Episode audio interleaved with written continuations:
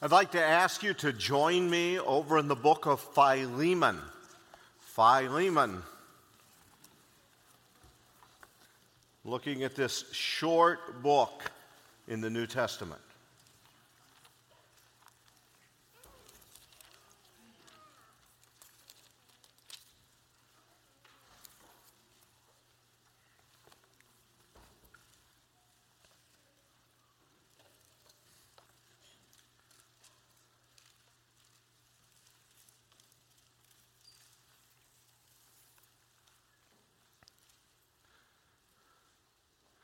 When Nicholas was Tsar of Russia, at times he would dress up in a lieutenant's uniform and go to the various outposts and do a surprise inspection. On one occasion, he was going to an outpost where one of his boyhood friend's son was serving as a paymaster. Well, this young man had a gambling problem.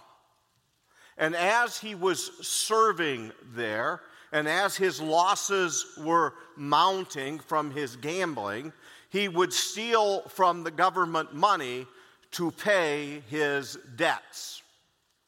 Now, he had gotten notice that on the next day, an inspector was coming to examine the books. So the young man had gone and brought out the debit books and put them on his desk and examined how much money was in the safe. And he realized that over time he had taken much more than he had imagined. And he knew that when this was discovered the next day, that he would be arrested and he would bring disgrace to himself, to his family, and to his extended family, and especially he would bring disgrace to his father, who was a friend of the czar's. So the young man examining things decided there was only one way out of this and that was he would take his own life.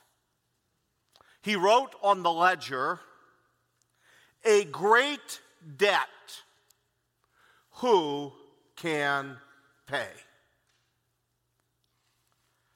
He was seeking for courage to take his life. He had taken his service revolver and put it on the desk. And then he had gotten into his desk and uh, gotten a bottle of vodka and began drinking, thinking that he would get some liquid courage to be able to take his life.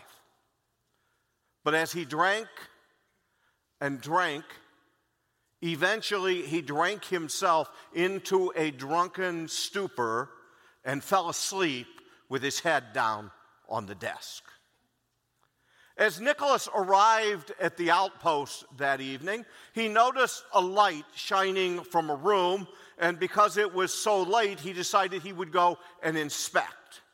He walked into the room and saw the young man sound asleep at the desk.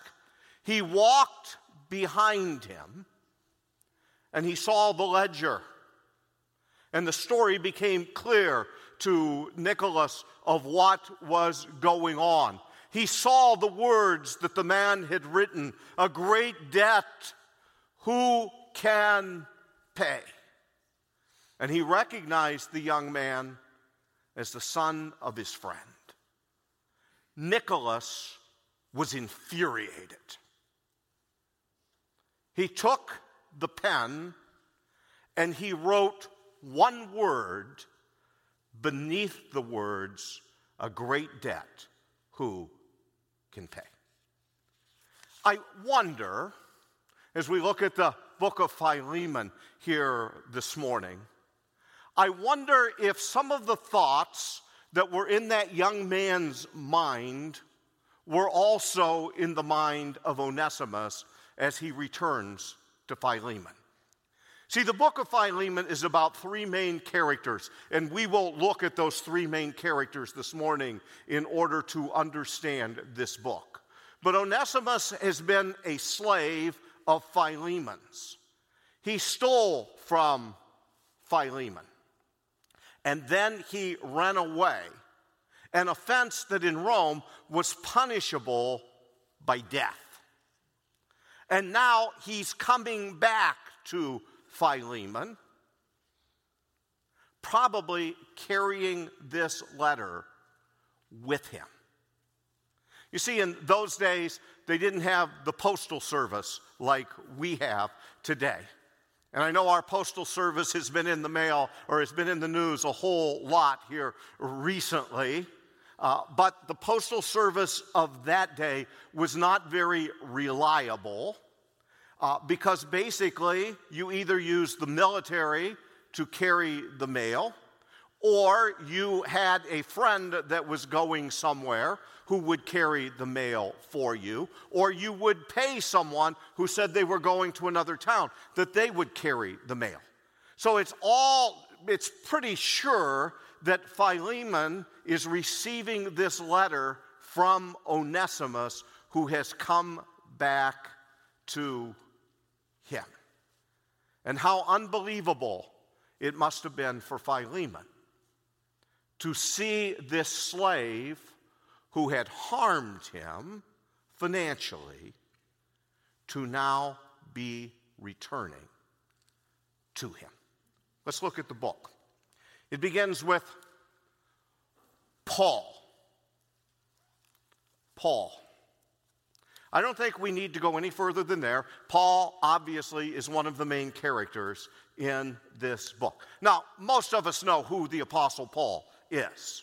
Paul, formerly known as Saul, who was a great persecutor of the church, has become perhaps the greatest proponent of the church an enemy of God whose life was changed, is now spreading the gospel around the world. In this occasion, though, we are at the end of Paul's life. He is in prison in Rome.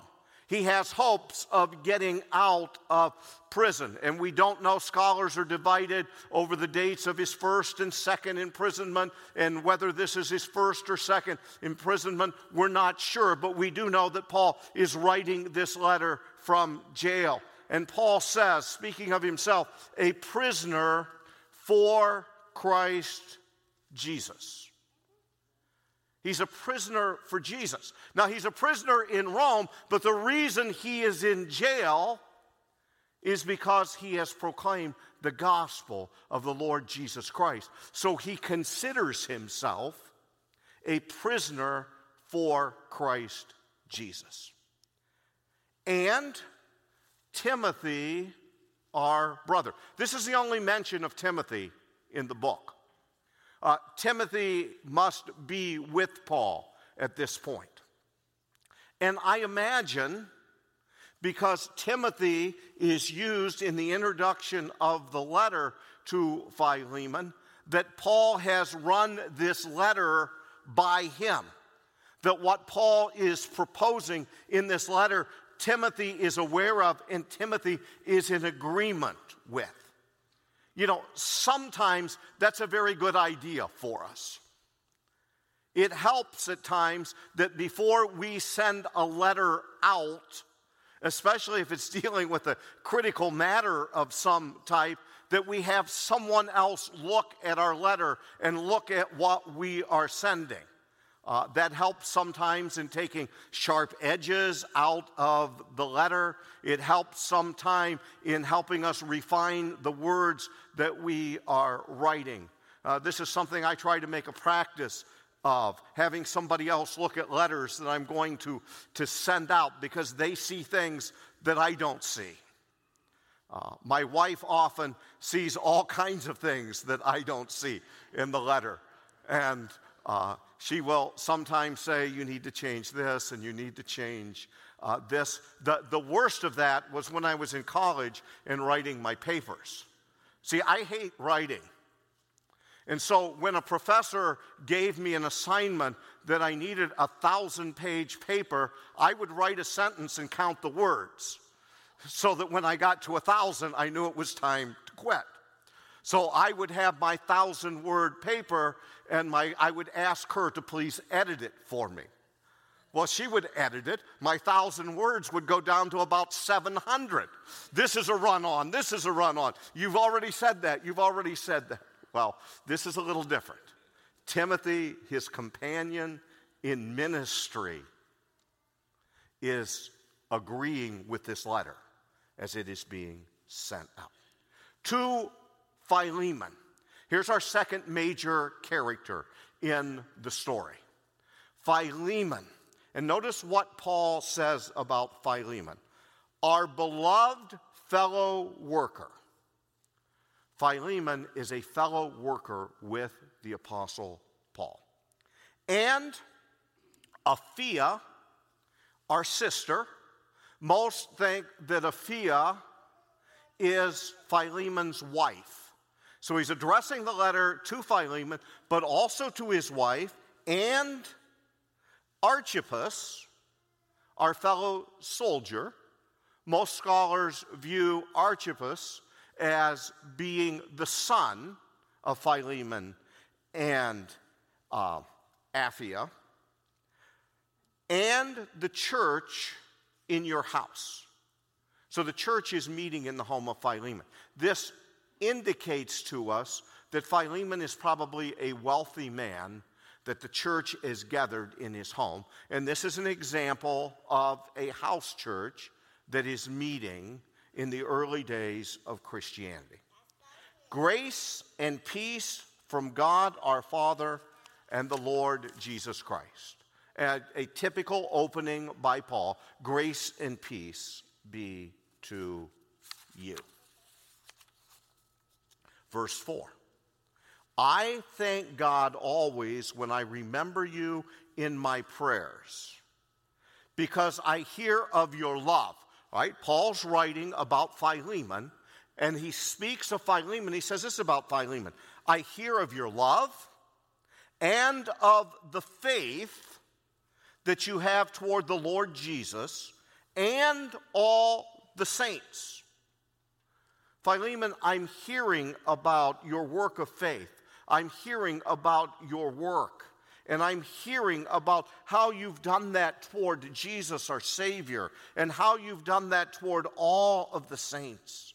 And Paul says, And I pray that the sharing of your faith may become effective for the full knowledge of every good thing that is in us for the sake of Christ. Paul says, Philemon, I am praying for you that you will have a full work in all that you are doing and that God will bless you in that work that you are doing. He says, Because I have derived much joy and comfort from your love, my brother.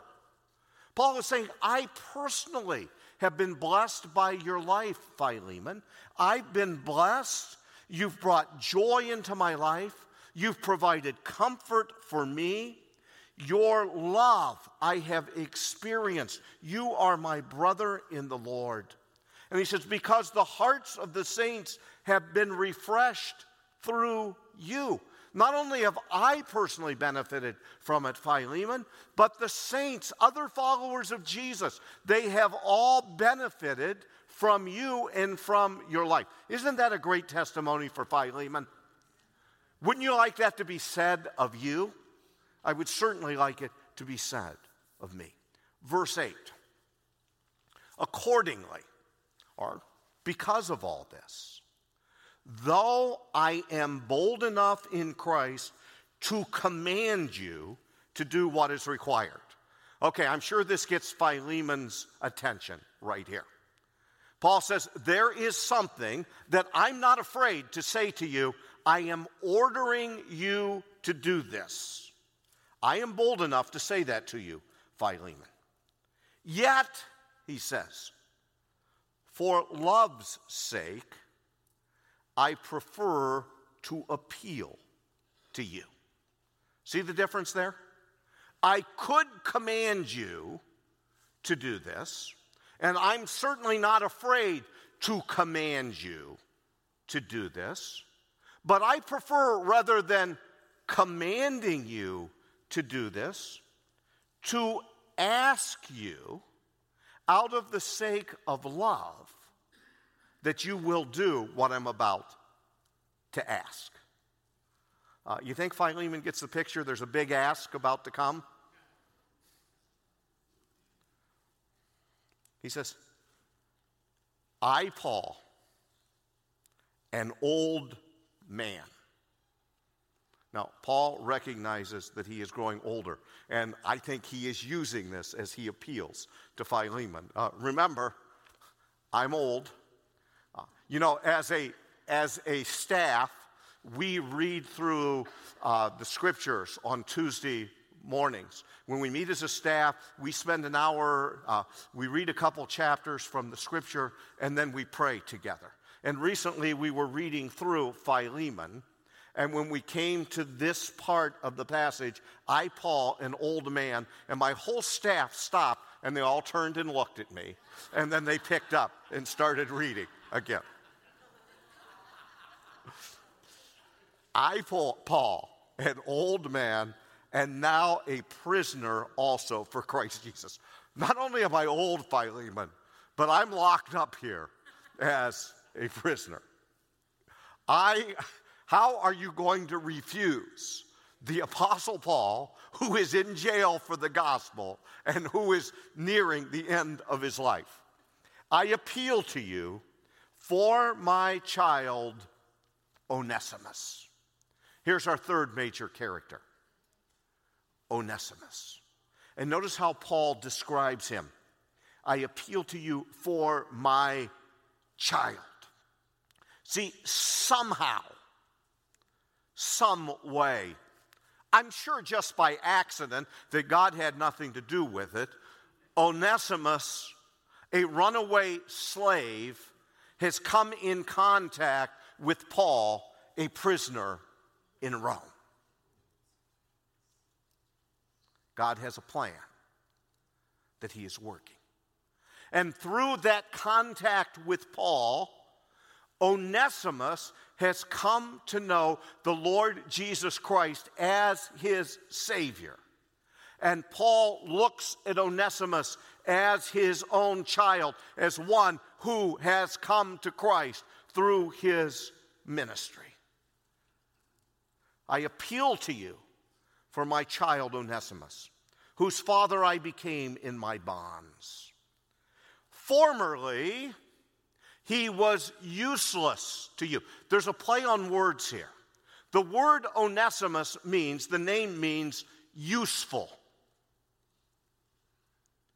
But Paul says, formerly, this one who is named useful has been useless to you. But now, there's a change that has taken place. Aren't you glad Jesus makes a change? Aren't you glad that Jesus makes a difference in our lives? That when we come to know Jesus Christ, we are not what we used to be. If anyone is in Christ, he is a new creature. The old is past, the new has come. I'm thankful for that in my life. And I believe every one of us that knows Jesus Christ as our Lord and Savior is thankful that Jesus makes a difference. And if you're here and you don't know Jesus Christ as your Lord and Savior, on the authority of God's word and on the testimony of the saints, I say to you, Jesus can make a difference in your life if you will just trust in Him. Formerly he was useless to you, but now he is indeed useful to you and to me. Philemon, this one who was useless to you, now will be useful to you.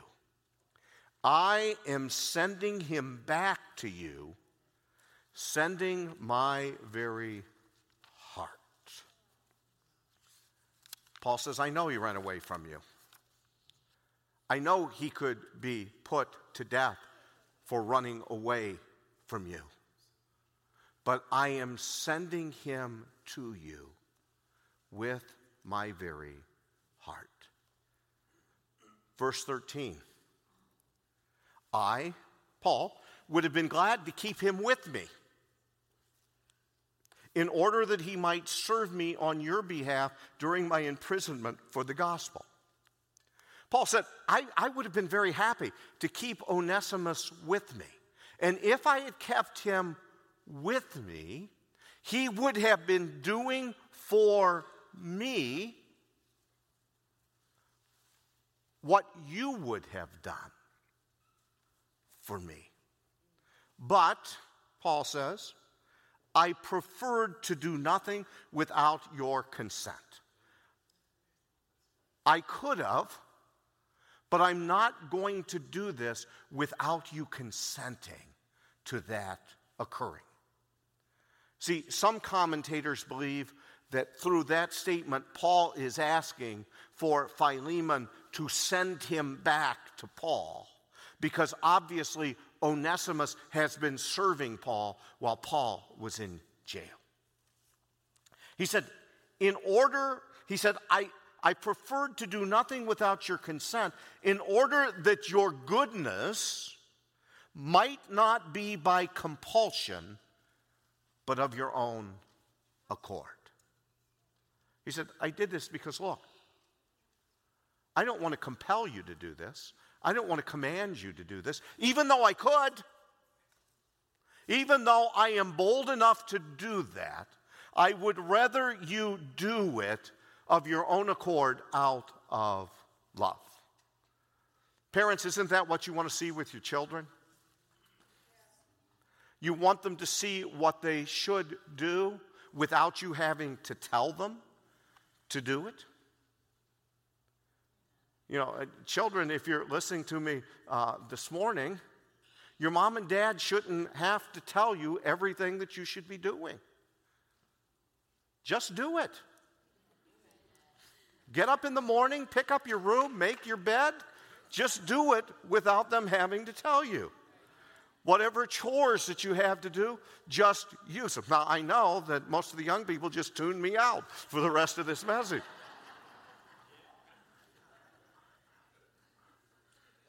But the same thing is true of us as adults. Instead of having to be compelled to do things, we should do them of our own accord out of love. But then Paul goes on. He says this For this perhaps, maybe, Philemon, think about this. For this perhaps is why he was parted from you for a while that you might have him back forever. No longer as a bondservant, but more than a bondservant, as a beloved brother, especially to me, but how much more to you, both in the flesh and in the Lord. Philemon, perhaps this was part of God's plan. Do we have a sovereign God or not? Do we have a God that is in control of all things or not? Perhaps this was part of God's plan that ultimately Onesimus running away from you would result in him being in Rome, where he would hear the gospel and he would come to know the Lord as his Savior, and then he would come back to you, one who was useless to you, who is now going to be useful for you. And no longer is he coming back merely as a slave in your house, he's coming back as your brother in Christ for all eternity. Jesus changes things. There are no social stratuses with Jesus. We are all equal at the foot of the cross. We are all brothers and sisters at the foot of the cross. So, verse 17 if you consider me your partner. He's already called him a partner. He's already says he's a beloved friend of us. If you consider me your partner, receive him as you would receive me. Now think about that for a moment. receive Onesimus in the same way that you would receive the Apostle Paul. What do you think happened when Paul came to the home of Philemon? Do you think he sent Paul out to the slave quarters to sleep? Do you think he said to Paul, do this and do this and do this and do that? No, how would Paul be received? Oh, we have a good guest room here in the back, Paul. That's where we want you to stay. Oh, by, by the way, Onesimus, is there anything special you'd like to have for supper tonight? Uh, we'll be more than happy to prepare for you whatever you would like to eat. And if he were to say something like, Man, I, I really, I've heard about those great steaks that you fixed. Could we have steaks tonight for, for dinner? Do you think Philemon would have done that for Paul? Receive Onesimus in the same way that you would receive me. If he has wronged you, verse 17, at all, or owes you anything, and we know that he does, that's why he ran away, and that's why Paul is writing this. Charge that to my account. We've entitled this message, Imputation. Now, that's a big theological word for what we're seeing happening here where something that is on one person's account is charged to another person's account. And, dear friend, that's what Jesus did for all of us. We owed for our sin. Jesus put it on his account. He made the transaction at the cross where he paid for our sin and he gave to us his righteousness.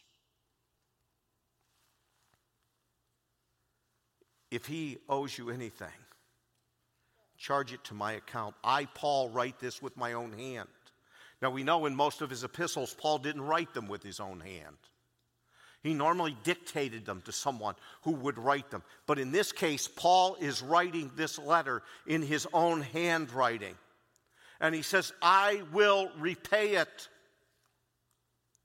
But then he says this to say nothing of your owing me, even your own self. Oh, that's the kicker, isn't it? Philemon, remember, I brought the gospel to you. God used me to preach the gospel to you, and through my ministering to you, you came to know Jesus Christ. He has changed your life, and He has given you an eternity with Him. Don't forget that. if you're wondering whether you should forgive Onesimus, Remember, remember what God has done for you through the ministry that I've had with you. And then he says this Yes, brother, I want some benefit from you in the Lord. Yeah, I'm asking this. My ministry to you I don't do it to receive benefit, but it would not be nice to receive some benefit from you for the ministry I've had for you. Refresh my heart in Christ. I want to hear about what you have done, Philemon, and it will refresh my heart. confident of your obedience.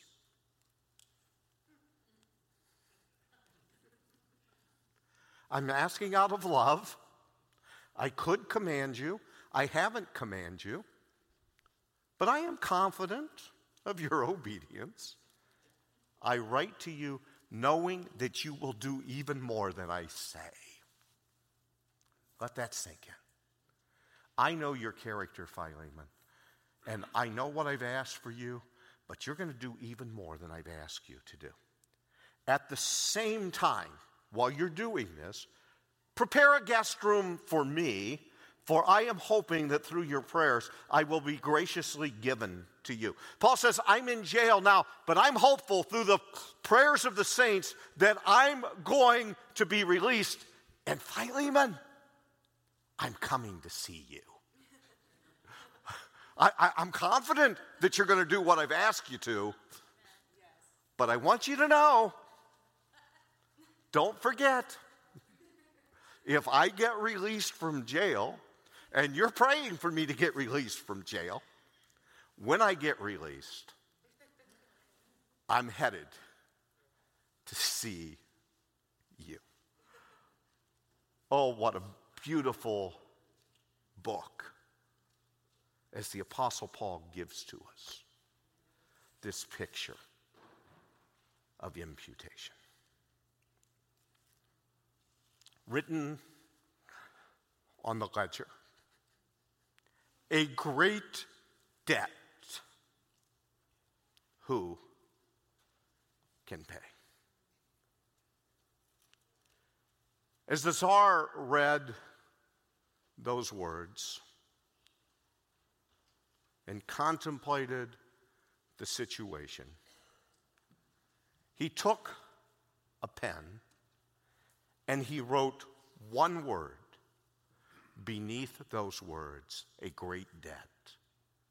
Who can pay? In the morning, the young man was awakened as the bugle sounded and the troops were assembling. He reached for his revolver. And as he reached for his revolver, he noticed that there was something written on the paper. One word. The word that was written was Nicholas. And beneath it, he saw the impression of a signet ring. And next to the ledger was a pouch with the exact amount of money needed to pay the debt. The young man was free. Jesus went to the cross and he paid the exact amount that was needed that we could be saved. A great debt. Who can pay? The King of glory can pay our debt. Let's pray. Father, we thank you for your word. We thank you that you have saved us. Oh, Lord, what a great debt we owed. But you sent the Lord Jesus Christ to die for our sins. Help us that we might serve you with all that we are to your glory. For this we pray in the name of Jesus. Amen.